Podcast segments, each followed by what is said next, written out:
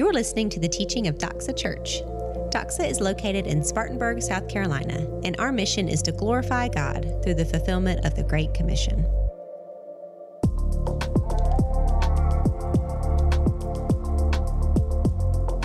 And you may be seated, and kids, you are free to go to Kids Church. It was great being in Charleston last weekend with the family. We had a great little getaway, but we missed you all as well. And it's obviously amazing to be back on Sunday morning with our church family. So I want to begin this morning with a quote. I don't want to tell you who said this quote yet, but I want you to think about it, and, uh, and I'll just go ahead and shoot, shoot it right out to you. This is my simple religion. There is no need for temples, no need for complicated philosophy. Our own brain, our own heart is our temple. The philosophy is kindness. So there you go, there's the quote. Uh, how does that resonate with you?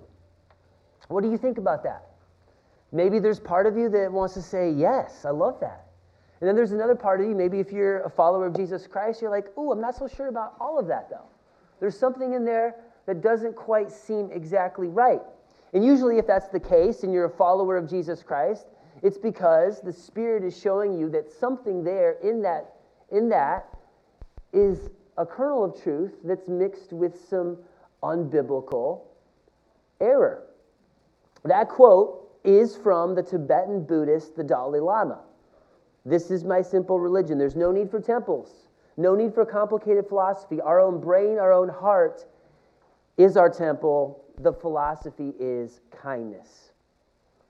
Now, besides the fact that no mere mortal has any business crafting and shaping their own religion, and let alone the truth that any religion that doesn't have sin and a savior intertwined in that religion is, is no good. There is something there that does resonate with us, and that's this part about simplicity and kindness. Interestingly, interestingly enough, that quote doesn't actually sound much different from another quote from Thomas Paine, who came a couple hundred years earlier, the political philosopher who was in the, in the American Revolution. He said this he was an atheist politician, but he said, The world is my country, all mankind are my brethren, and to do good is my religion. See, many people appreciate a religion of kindness, from Buddhists to atheists to people who don't even claim religion, or people who worship the almighty dollar, they worship the nanny state, they worship Mother Earth. It doesn't matter who you are. Very few people have a problem with the docile religion of kindness. You know what I'm talking about? The fatherhood of God, the brotherhood of man. Just be kind, be loving. Not many people have a problem with that. It's always going to be accepted or at the very least tolerated. And everyone does worship something. Even if you reject the creator of the universe and the God who reveals himself in the Bible, you will find that there is something good and kind to worship. You may have to twist things, you may have to twist the definition of justice or equality to get there. You will always make it sound moral, but even the most godless people have room for religions that take no stand for the truth and just accommodate to whichever way the wind is blowing. That kind of religion is always popular. It's always popular, but it's never satisfying, never fulfilling. Eventually, it's seen through for the fraud that it is by its adherents and by its opponents. I'll give you one more quote in this intro this morning. This by a, a guy named Charles Darrow. You probably know him from history. He came, became famous during the Scopes trial in our country. But he saw through the emptiness of a religion that sounds nice and lacks substance. He said religion is based on the insistence that over and above all is a purposed guiding hand that is beneficent and kind. It would not leave a hair unnumbered or let a sparrow fall unnoticed to the ground. Those who cherish such hallucinations forget that the all loving power is inflicting tuberculosis, cancer, famine, and pestilence on the trusting, simple sons of men. Those are the words of a man who did not know Jesus Christ. Religion that begins and ends with a simple call to love and kindness falls apart in this fallen world if it does not contain the cross of Jesus Christ.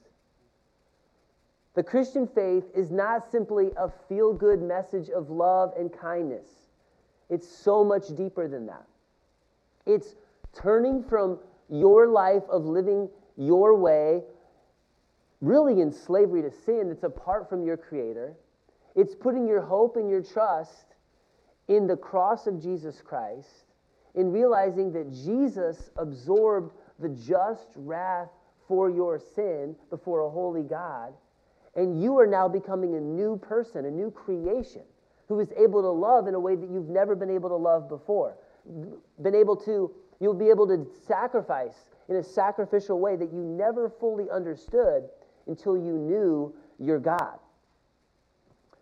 Now, with the impulse of simplicity, there definitely is something there. Simplicity at its core is good. However, along the path of life, reality gets way more complex than that, does it not?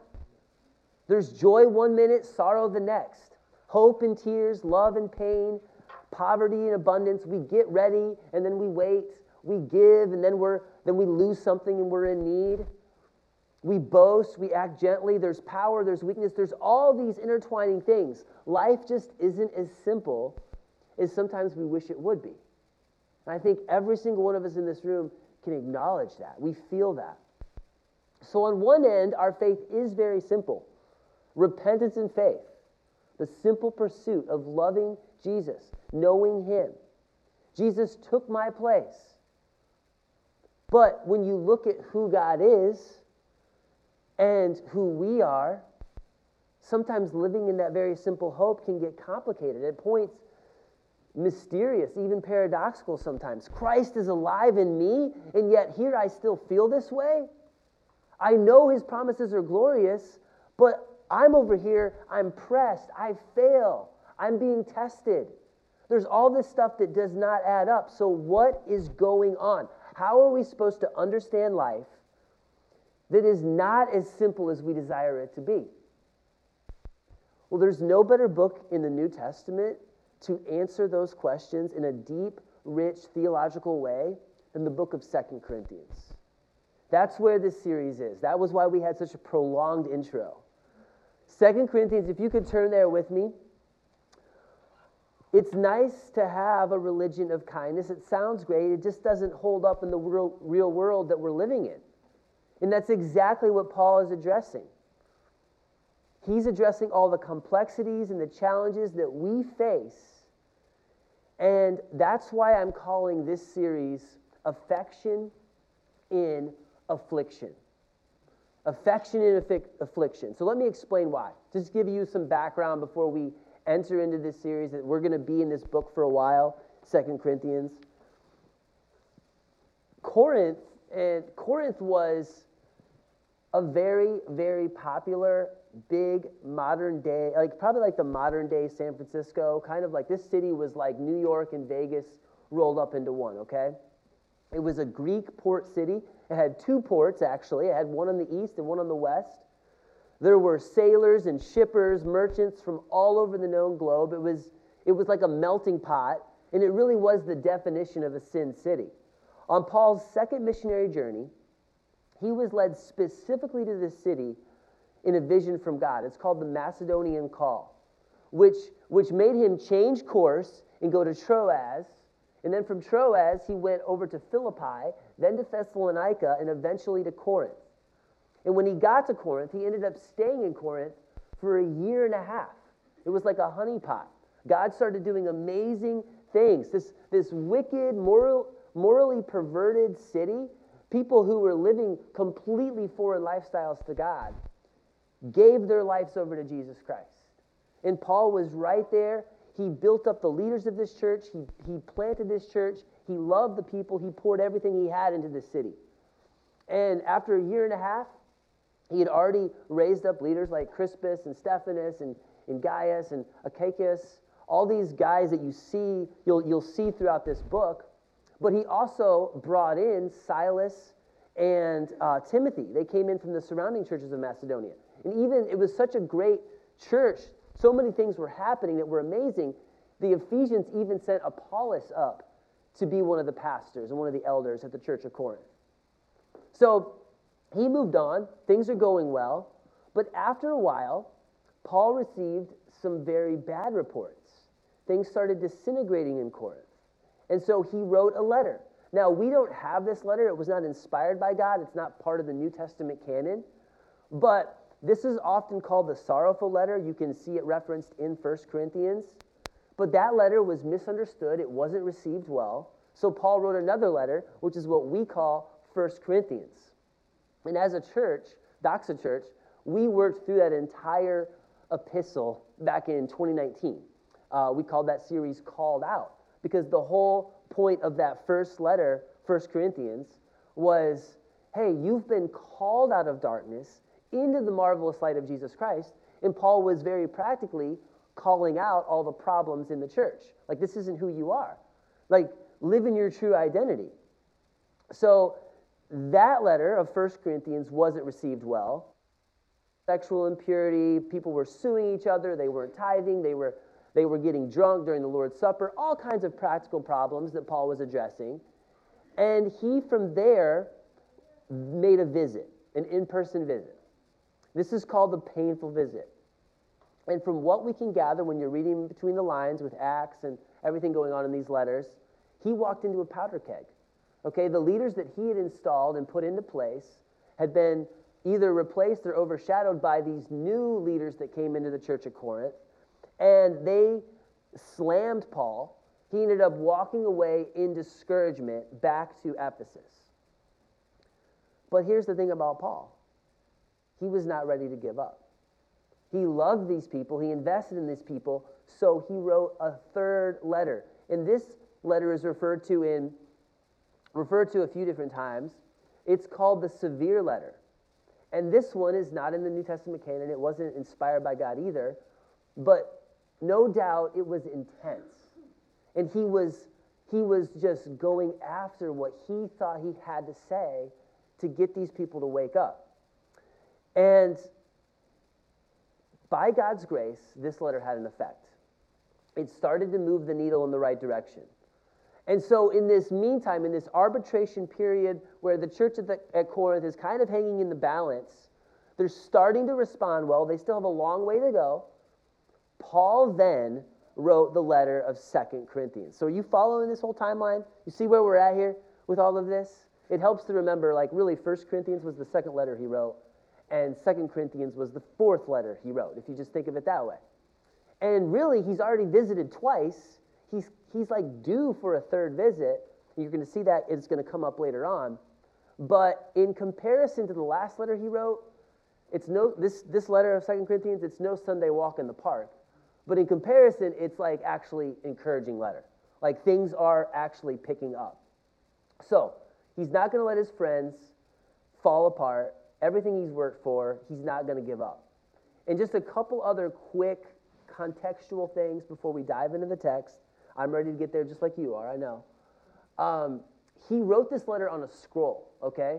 So this wasn't like written in one sitting like a lot of the epistles. He's writing this as he's like on the road and as he's getting updates in real time.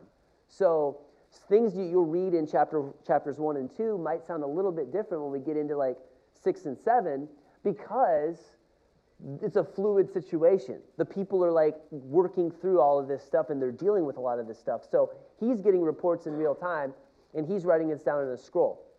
The other part I already alluded to is that Paul is being attacked from within the church. The new leaders of the church at Corinth, Paul calls later on the super apostles, the, in the Greek, the hooper apostles, okay?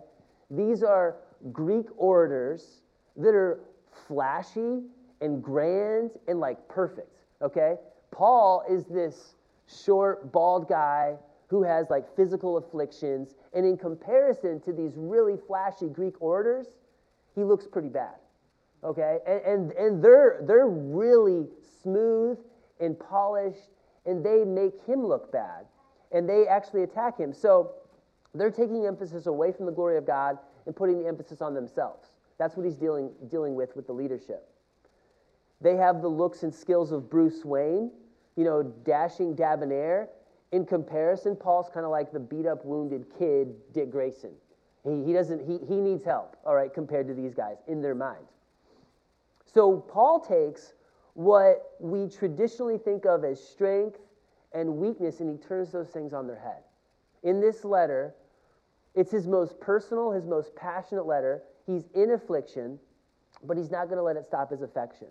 This isn't a simple letter, but it does make the inconsistencies of life make sense. This isn't a simple letter, but it does build a theological understanding of suffering that will remove the fear and the baggage that are often associated with that. This isn't a simple letter, but it does take the issues that keep us up at night and it breaks them down into something that is simple and empowering. So, you ready to go? You ready to get into this text? Take your Bible, finally. Paul's going to deprogram the way the Corinthians think, which is littered with the wisdom of man, and he's going to re educate them with the wisdom that is from God. I know we're also barraged almost relentlessly with the wisdom of man out there. It's, it's like everywhere you turn, from, from you know, what you see on TV, a politician saying, to what your kids' curriculum says, to what Netflix says. It's all out there, deceptively crafted half truths.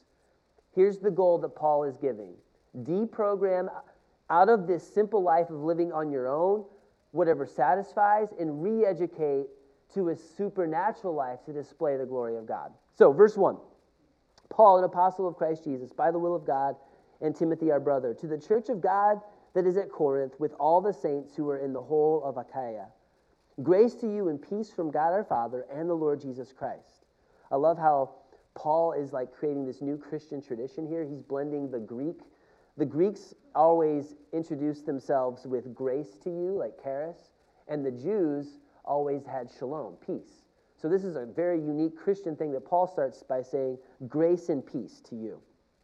Verse 3 Blessed be the God and Father of our Lord Jesus Christ, the Father of mercies and God of all comfort, who comforts us in all our affliction, so that we may be able to comfort those who are in any affliction with the comfort with which we ourselves are comforted by God.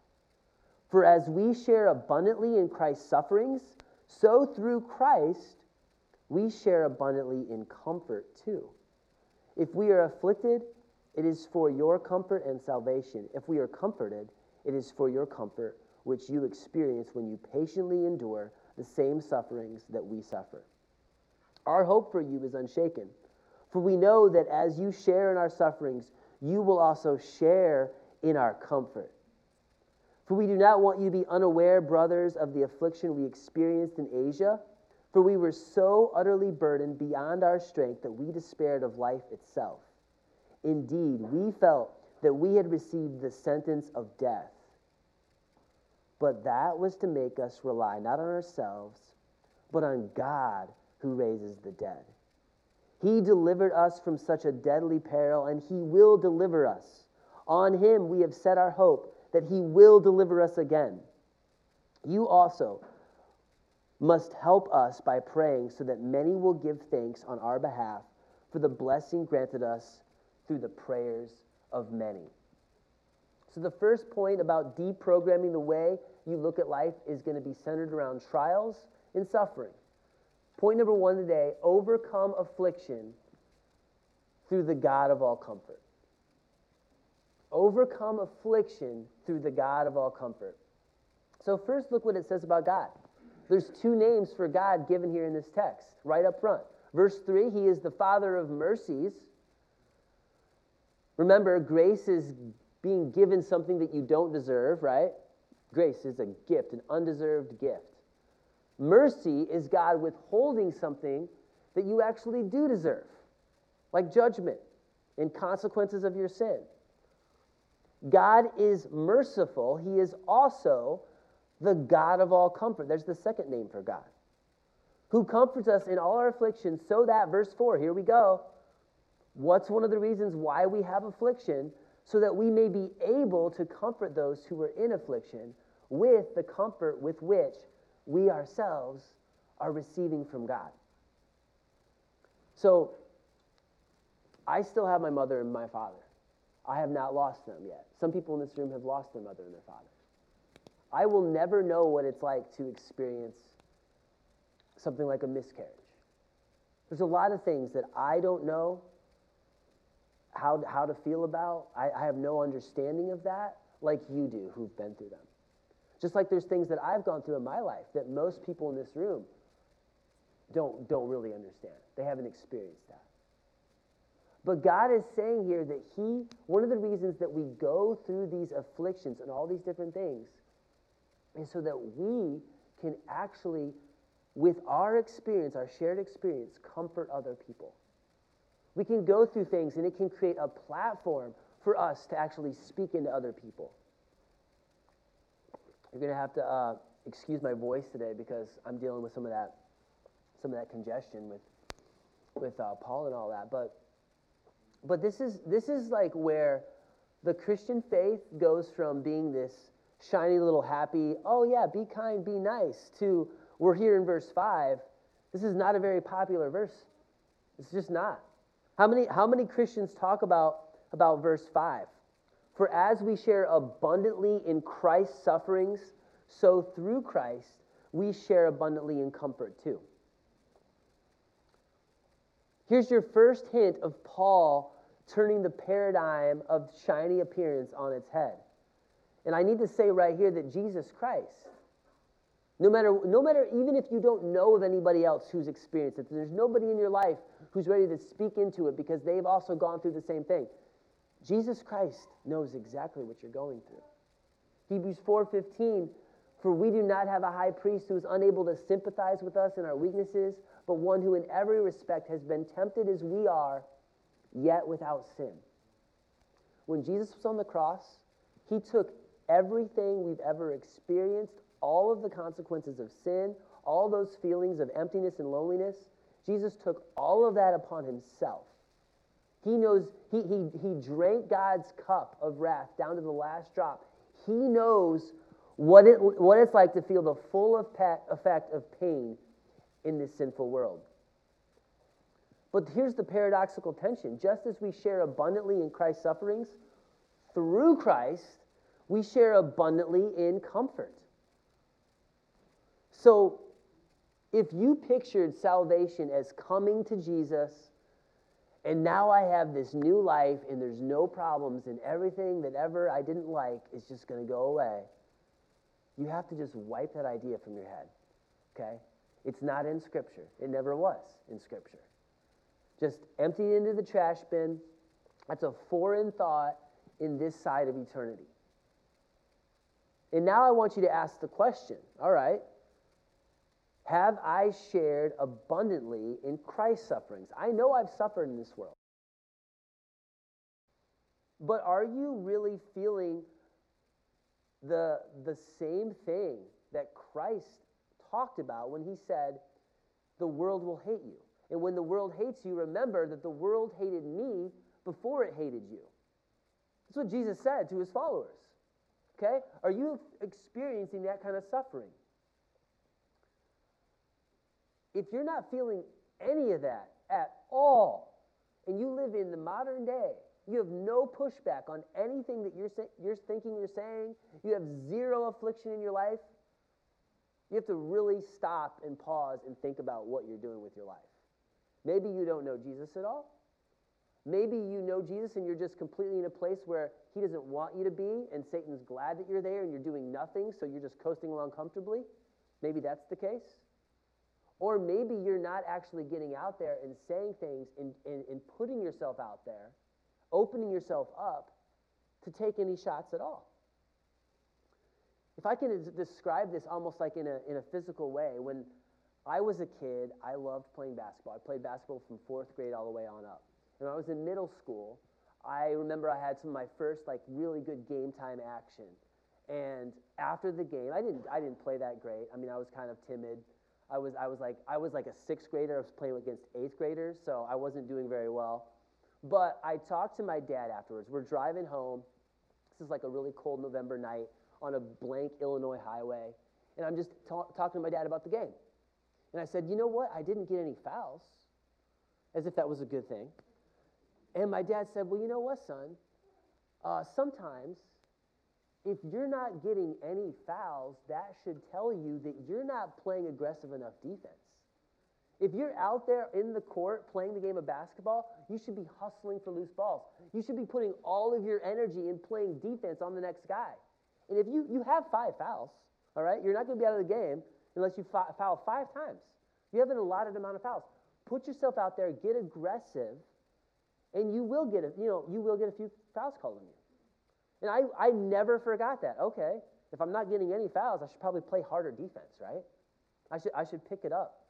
And along the same lines, I was listening the other day to a political interview, and these two, uh, two young women, they brilliant, smart young women, were talking to each other. They were like interviewing each other, and one of them said to the other one, "You haven't lived yet if you haven't been canceled by somebody."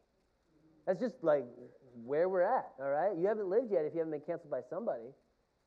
So, from a spiritual perspective, are you really living for Christ if you're not putting yourself out there and taking a little bit of heat at times?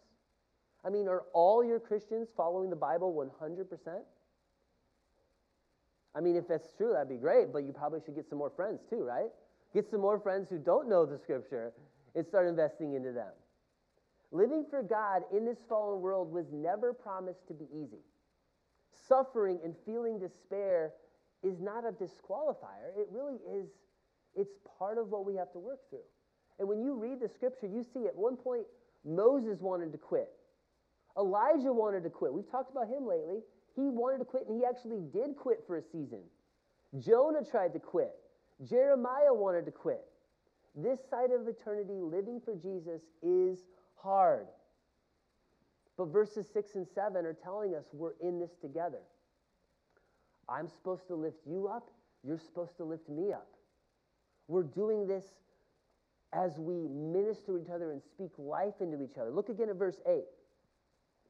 For we did not want you to be unaware, brothers, of the affliction we experienced in Asia, for we were so utterly burdened beyond our strength that we despaired of life itself. Indeed, we felt that we had received the sentence of death, but that was to make us rely not on ourselves, but on God who raises the dead. So you have the first reason why you experience affliction is to speak life into other people, to, to share your experience with other people, encourage one another. Secondly, there's this whole other point that Paul's bringing up. The Corinthians didn't know anything about this. After he left in discouragement and went back to Ephesus, something happened along the way where mentally he, and emotionally and spiritually he was depressed after what had just happened with that painful visit. And now there's another experience, almost of death. And he's saying, you know what? Here's another reason that God puts us through affliction in this present life. It's also so that we can get over ourselves and rely on God.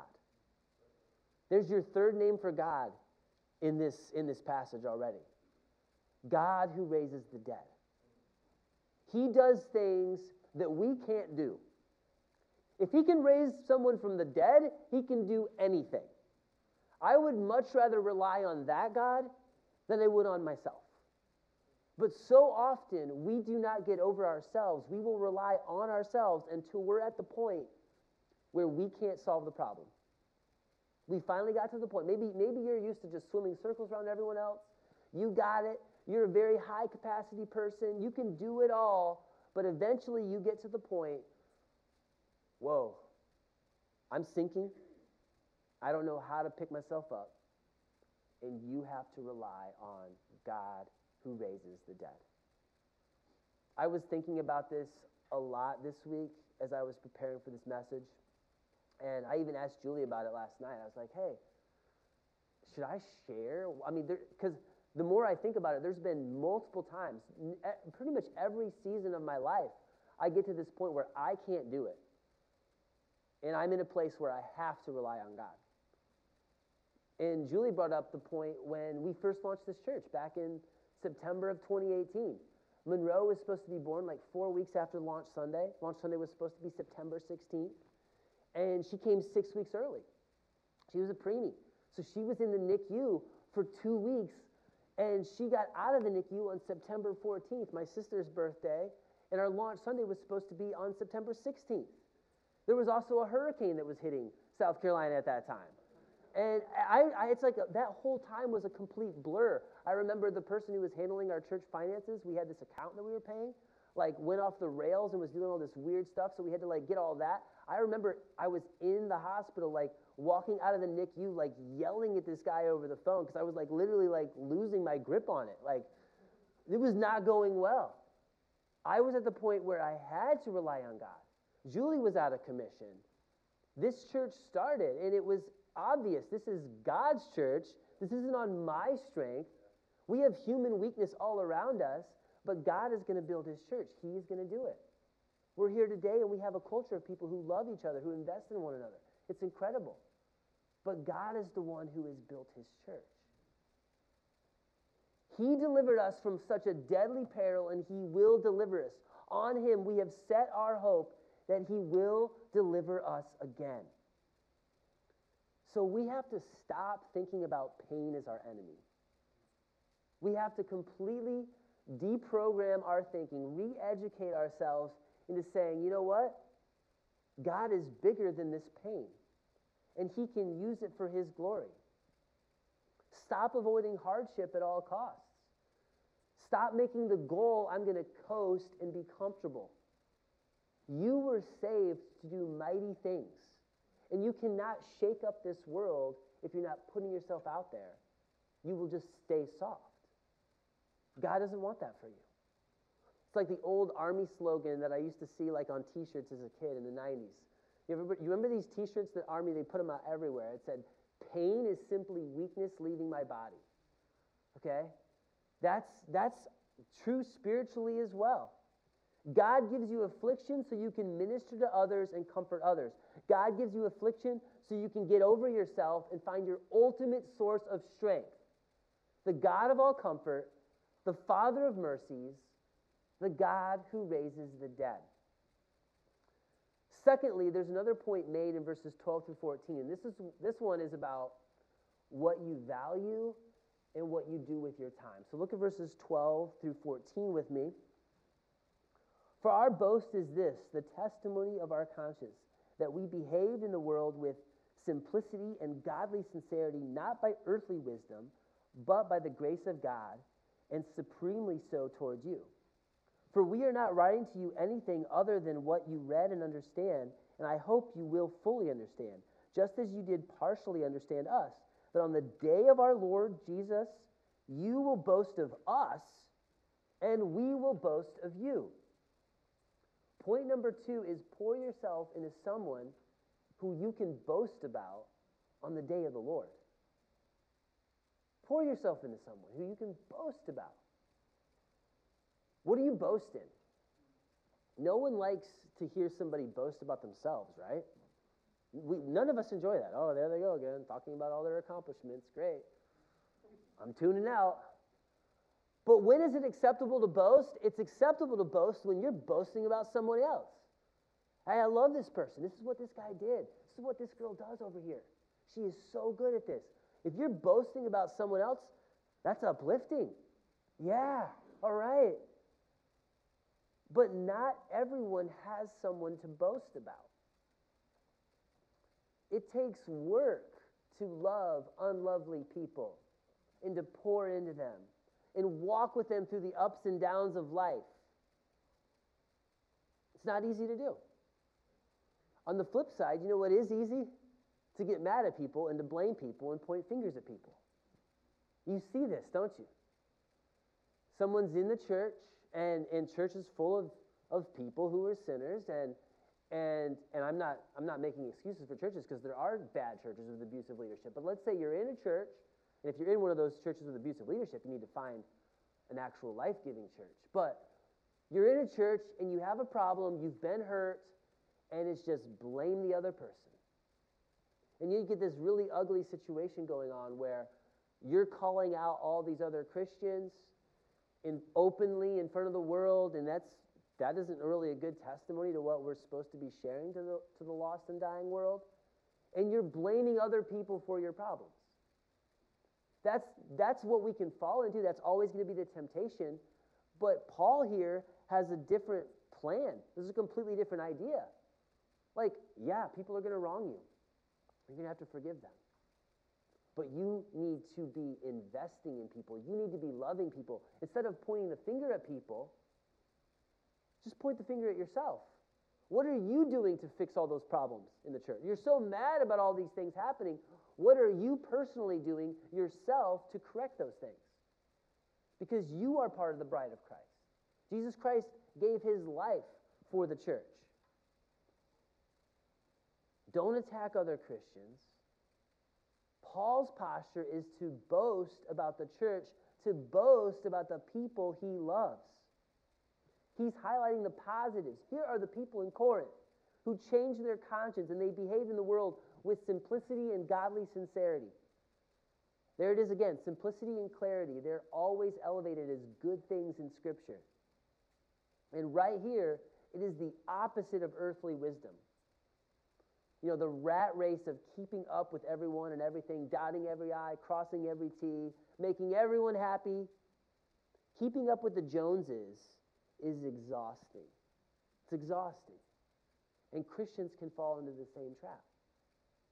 That's not what Paul is laying out for us. This is not what Jesus has for us. So remember how I told you simplicity is a good thing? It does resonate with us. This life right now that we are living is a simple pursuit. It's about loving the Lord your God with all your heart, with all your soul, with all your mind, and loving your neighbor as yourself. And when you strip it all back, that's what we're here for. To do this, you have to think about the people that you need to invest in. Think about the people who have invested in you. Do you have people in your life right now who are pouring into you? Do you have people in your life that you are doing something with, that you are investing in, that you can boast about in the day of the Lord? We just can't get away from the day of the Lord, can we? Like every series Romans 8, Malachi, here we are, it's the third series in a row. We have to think about eternity. Paul's boast isn't in what he did, it isn't in his success, it isn't in his buildings, in his portfolio. His boast is in these people that he loved. And even though he was being afflicted by these same people right now, he's not giving up on them. Some of the church history nerds in the room may find this one interesting, but you may have heard of the name uh, Jonathan Edwards, the Puritan pastor in the American Great Awakening. He was a pastor for 20 years and his church actually fired him. And the Sunday before he got let go, he, he had a really rocky relationship with the elders and the leadership of his church. He, he could see the handwriting on the wall. So when his very last sermon, Jonathan Edwards preached from this text, 1 Corinthians 12 through 14. And his whole point was my job as your pastor is to invest in you to equip the saints for the work of the ministry. This isn't about some big program and solving all the world's problems. It's about me loving you, teaching you the truth, and enabling you, encouraging you, and sending you out to do God's work. That's what, that's what my job is. That's what the church is for. It's to equip you. It's to disciple you. What is, what is discipleship? Really, discipleship is, is walking alongside someone, comforting someone, caring for someone, teaching them the truth. You teach them the truth and you hand that off to someone else. You make a disciple who can make another disciple. It's an organic thing. And the church just needs to get out of the way. Like, we equip you, we pray over you, we pour into you, and then you go about your life and you love other people and you invest into other people. No one can do it all. There's been a lot of studies done on on circles of influence and on like how many friends you can really have at the same time. Some people may may geek out over this. Uh, Dunbar's number is a popular one, and it says humans can really only maintain 100 to 150 relationships with any form of stability. So really, only in your life you can only be thinking about and, and really working with about 100 to 150 people, depending on what your capacity is at. The average human really can't have any more than 35 out of those 100 or so people. Only 35 of those people can be relatively close relationships at one time. At one time. And then to take another step further, you can really only maintain 10 to 12 in a day, out, day in, day out close relationship. I love that Brother Aslan brought up the number 12 earlier today. But yeah, you can really only have 10 to 12 close friendships. And then lastly, beyond that, to really invest, to really pour in, open yourself wide open at the deepest level, you can only have three to five of those kind of relationships. Only three to five. And I think it's also very interesting that Jesus Christ, when you look at his earthly ministry, he had that wider group of disciples that followed him. You know, he sent out the 72 at that one point in time. There was a larger number that followed him. Then he had the 12 that he really invested in, walked closely with. And then he also had the inner circle from there, right? He had the three, Peter, James, and John. He took those three to places he didn't take the other nine. We have to realize we need 12. You probably have your 35. You need 12 people. Maybe those people are some, some of them are in your life group. Maybe some of them are your like family members, whatever. You also need to have three. You need to have a three of people that you're investing in. Maybe somebody's really investing in you. Jesus Christ modeled this. And if you are just sitting here thinking, wow, that would be nice, David, talking about a simple time that I don't have anymore, when I actually had the time to really have 12 friends and invest in three other people and have other people invest in me. I get it. Our culture is completely antithetical to this, it fights against this. You have to really buck the trends to get this, right? And if you're sitting here like, I'm just working to provide for my family, I understand that. I applaud that. And I would say, just figure out what is the next step you can take. You may not be able to get here overnight, but what's the next step you can take to get a little more balance in your life? If you're a busy mom and you're just, the work never ends, right? You have kids. It doesn't matter who you are in life. Like, Maybe it's just, all right, I have my wife and I have, I have my kids. And that's who I'm investing in, that's who I'm pouring in right now. Find another person, maybe in the church, who can actually talk to you, can walk alongside you. You need people that you can pour into. You need people that you can laugh with, walk alongside that are in the same stage of life. And you also, you need it on all ends. You need the person who can speak into you, and you need the person that you can speak into, and you need the person who's right there with you, right? We have to have that. community is so important. And if you're far from that, don't, don't have guilt over it. Just figure out through, the, through prayer what's the next step I can take to get there. Show me, God, what I can possibly eliminate, if there is anything. Because I know we are all run ragged most of the time. I know a lot of us are nonstop. There's not much space to fit in another friendship or another relationship. You need to fit in that relationship. You're, you're not wired and you're not made to, to live this life without that. This is one of the reasons why community is so valuable in the church. So, so far we have overcome affliction through the God of all comfort. We have pour yourself into someone who you can boast about on the day of the Lord. And there's one more way that you can deprogram yourself away from man's wisdom into the simple faith that displays the glory of God. Point three love deep enough to distance yourself. Love deep enough to distance yourself. This one is a little deeper. It's a little past the surface level, so follow along with me. I'm going to read the text beginning in verse 15. Because I was sure of this, I wanted to come to you first so that you might have a second experience of grace. You know, that last sorrowful visit was not an experience of grace. He's talking about the 18 months was the, was the first experience of grace. He wanted to have another good visit. Verse 16, I wanted to visit you on my way to Macedonia and to come back to you from Macedonia and have you send me on my way to Judea. Verse 17, was I vacillating when I wanted to do this? Do I make my plans according to the flesh, ready to say yes, yes, and no, no at the same time? As surely as God is faithful, our word to you has not been yes and no. All right, so Paul's explaining something. And when you, when, you, when you look at the rest of the context of this, this book, he's under attack right now because he wrote this letter instead of visiting again. They're like, hey, where's, where is Paul? He said he was going to visit. His enemies, those, those super leaders in the church that were looked really good, that were making Paul look bad, they were getting a lot of mileage out of this. Yeah, he said he was going to visit again. He's not here yet. Paul's saying, look, I wasn't the type of person that was being all wishy washy. I can actually plan, I can actually follow a calendar, okay? I was going back and forth over this. Let's, let's see why. Verse, verse 19. Well, he also goes off on a, an amazing tangent here in verse 19 because Paul is, his whole life is about Jesus Christ, so he immediately goes to Jesus Christ as his example and as his motivation. It's just oozing out of him.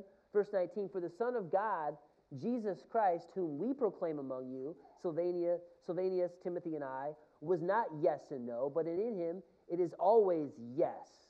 For all the promises of God find their yes in him.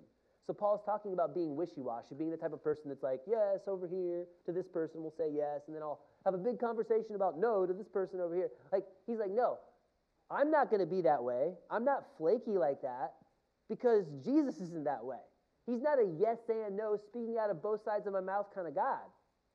He's a yes. All of God's promises find their yes in him. Then he goes into this amazing, amazing secondary teaching moment of verse 21 it is God who establishes us with you in Christ and has anointed us, and who has also put his seal on us and given us his spirit in our hearts as a guarantee. Thank you for that theological side trail. That was, that was encouraging. That's true. All right, the Spirit is involved in this. Verse 23 But I call God to witness against me, it was to spare you. So he's like, Here, listen. God, as God is my witness, this is the real reason I'm not there in person. You following all this? It was to spare you that I refrained from coming again to Corinth. Not that we lord it over your faith, but we work with you for your joy, for, your sta- for, for you stand firm in your faith. For I made up my mind not to make another painful visit to you. For if I cause you pain, who is there to make me glad but the one whom I have pained? And I wrote as I did, so that when I came, I might not suffer pain from those who should have made me rejoice. For I felt sure of all of you that my joy would be the joy of you all. For I wrote to you out of much affliction and anguish of heart, and with many tears, not to cause you pain, but to let you know the abundant love that I have for you. So, here we are. Love deep enough to distance yourself. Paul is saying, I was torn up about this. I wanted to visit you. I wanted to get in there and solve the problem, right? But I realized that if I did that and I made this visit right now, it would do more harm than good. He has the spiritual maturity to say, you know what? Even though I want to go in there and tell you the truth again, even though I want to get in there and just make it all work, I've already said enough. And I need to step back and let the Holy Spirit move right now. Do you see, do you see this, this deeper level of spiritual maturity that Paul has? He is telling them, hey, I love you. It's not because I'm, I'm a wishy washy person. It's because I've, I've laid out the truth. I've told you what needs to be said, and I can't force you to make the right decision. Is all I can do is let the Holy Spirit work. I'm going to pray. I'm going to get on my knees and pray about it, but I'm giving you the space. I'm, I'm making the distance between myself and you right now because the Holy Spirit is the only one who's going to change your heart. I'm not going to change your heart. And for us in our lives, we have to have a love that is deep enough. We have to have a, a relationship with God that is confident that He's the one who's going to fix the problems. We have to be so enraptured and, and confident in His work, the work of the Holy Spirit, that we have the ability to say, I'm stepping aside now and let the Holy Spirit work. Sometimes it calls for that. takes a deep level of love and understanding. But this was not all about Paul. This was not about going down there and getting them in line. He's going to let the situation marinate a little bit longer. Does that sound too simple? Almost too good to be true? So often we complicate things more often than not. Talk a lot to this person, a mouthful of no's over here. Talk to this person, a mouthful of yeses. Going back and forth, back and forth. Paul says, I laid out the truth, and I'm not going to visit again until the timing is right. I don't know when the timing will be right, but he withdraws out of love. Look at that again, 2 Corinthians 2 4. For I wrote to you out of much affliction and anguish of heart, with many tears, not to cause you pain, but to let you know about the abundant love that I have for you. And I think right here is an amazing key as to why that severe letter started to break through the coldness. You know how I, how I talked about that? The needle is starting to move, right? He gives us an awesome hint here as to why it's actually doing something, whereas 1 Corinthians didn't. I mean, 1 Corinthians was great. I love that book. It's inspired by God. He said an amazing amount of things that needed to be said in 1 Corinthians. It still didn't solve their problems, though. Something happened in that severe letter that actually started to change the tone. What was it? He opened his heart and shared his abundant love that he had for them. There's something else here that you cannot miss. In the beauty of simplicity, sometimes the only thing you can do to break through is to say, I love you. No matter what's going on here, I just want you to know I love you. I care for you. You can say a lot of truthful things, and sometimes they won't hear you until they see that you love them. That's how you make a complex problem very simple. You love the other person. I love you, and I want what's best for you. I hope parents of teenagers are listening to this. I hope people who are in really complicated working environments with all these relationships going one way or the other are listening to this. I hope parents who have five and six year olds and two year olds are listening to this, right? We all need this. In those complicated situations where life doesn't make sense, you wish you could solve the problem for this other person, step back, let them know you love them, and let the Holy Spirit work. You can always speak the truth in love and step aside. Paul did this because he was walking with Jesus Christ. If you know Jesus and you choose to walk with him rather than react, then you too, through the power of the resurrection, through the, through the God who raises the dead, you can do the same thing. Would you please stand with me? We're going to respond to this truth with one voice, praising God. Our calling is to be driven by love. Sorry, worship team, I didn't have you come up yet. But we're going to we're going to worship him. And we're going to we're going to ask him and tell him that we need more of his truth, his spirit, his character in our lives to be driven by love. We are called to be people who are known by our love for one another. You're not going to get that if you're pointing fingers at other people and always getting mad at the next person. To have those kind of relationships, those enduring relationships, you have to have forgiveness. You have to have humility. You have to remember that, yeah, I make mistakes sometimes too, just like that person made towards me. But no matter what, I'm going to let that person know I love them. Jesus loves them, and let the Spirit lead. Our calling is to be driven by love. And we only get that love when we know our Savior. He gives us a kind of love that we won't get without Him. You can be a very loving person, but if you don't know Jesus Christ, it is impossible for you to taste and know the same sacrificial love that He had for you. Let's praise Him for that. Let's worship Him for that. Sing with us.